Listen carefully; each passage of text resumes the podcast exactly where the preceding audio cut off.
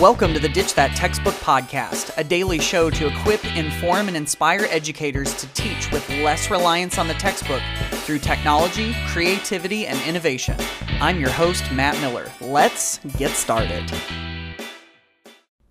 This is episode 62 of the Ditch That Textbook podcast, a member of the Education Podcast Network, coming to you yet again from the Texas Google Summit here at Lehman High School in Kyle, Texas. We've gotten to the end of the day. It has been a wonderful day of learning, and I am sitting right here with Ben Lewis of Brenham Middle School, who is a middle school social studies teacher. Right, and um, Ben has some has been doing some some pretty cool stuff in his classroom, and has agreed to kind of like do a little bit of an idea slam here with us. So, if you teach social studies, or really, I bet there's a lot of crossover on some of these things anyway, um, that could be done in an elementary class or in various other ones. So, uh, Ben, what is like? What's one of your favorite?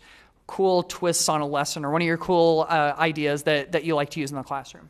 Um, the one that immediately comes to mind is the um, Create a World project that uh, my colleague Kim uh, McCorkle and I do. Mm-hmm. And we take the entire sixth grade, which is about probably just under 400 kids, if I'm mm-hmm. uh, thinking correctly. Mm-hmm. And we get them in groups of four to make their own country. But the, we make a fake planet for everybody to coexist on. So in our cafeteria, there is probably a 20 foot wide map that we make, and it's not Earth, it's different continents sure. with different shapes.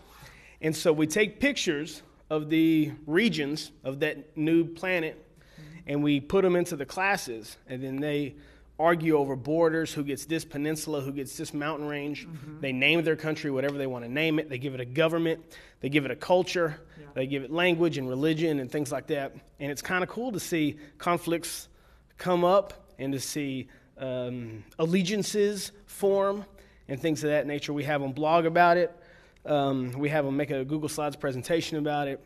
And um, that's hands down my favorite project that we do. That is that's so cool. And we um, make these little shirts actually work today. Oh, he's got a shirt on. It says "Stake Your Claim, Brenham Middle School Create a World 2017" with a little logo on it. And every, that's so cool. Do the kids get them, or is it just yeah, the teachers? Well, um, we um, have a um, contest. Mm-hmm. So as the teachers grade their projects, uh, if they blow us away with something, like they make a map that's just stellar of their country, mm-hmm. then we'll give them a little extra bonus point. If they strike oil and they can sell it uh, in a responsible way and burn that oil in a kind of a globally conscious way, then we give them bonus points. And at the end of the uh, project, we tally up everyone's bonus points. And we have two winning teams, and each group gets uh, outfitted with these. Oh my goodness! Yeah. Wow, that is that's so cool. And so, um, I, I, I, love this. And I, am thinking, I, I want to hear your answer to this. Um, if you've got kids, I think I know the answer to that, but I'm still just hypothetically here. Um, if you've got kids who are creating their own world and creating their own countries and setting all this stuff up, but they're not learning about the specifics of the world that we actually live in, how does that help them to reach like what the standards are in the curriculum and the lessons that you want to learn? We spend all year learning about this world. Yeah. Yeah. And so um, by the time we do our little um, little assignments and little projects throughout the year that build up to this final crescendo of a giant PBL at the end of the year, mm-hmm. they're basically proven to their teachers and to their parents that hey, I learned something this year. You know, I yeah. learned how governments work, and I learned I learned uh, how diverse and awesome that world culture can be. Yeah. And here's proof that I know what I'm talking about. Yeah.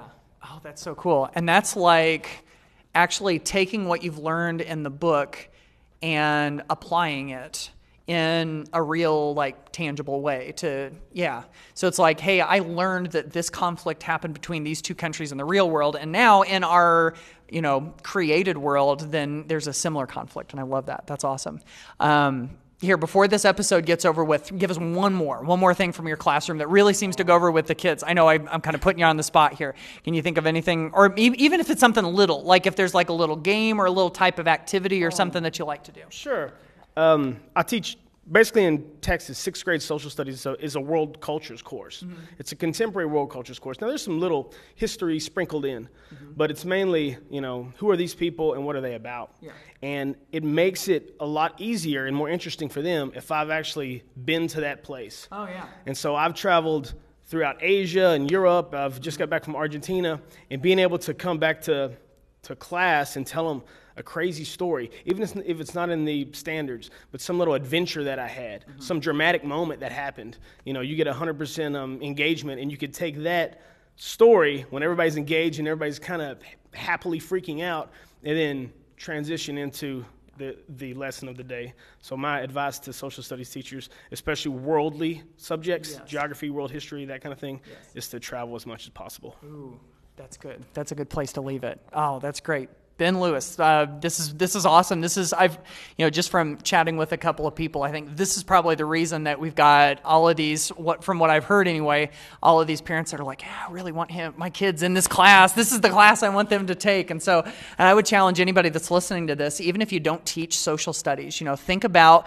what the bigger picture lessons are that your kids are learning, and how can they create something of their own that demonstrates what they've learned you know, out of something that they that they've created themselves. Love these ideas. Thanks so much, Ben. Thank you very much.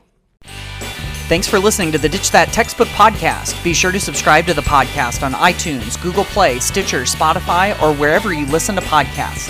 If you love it, be sure to leave a review and rating on iTunes to help others find the show. Thanks for listening and happy ditching.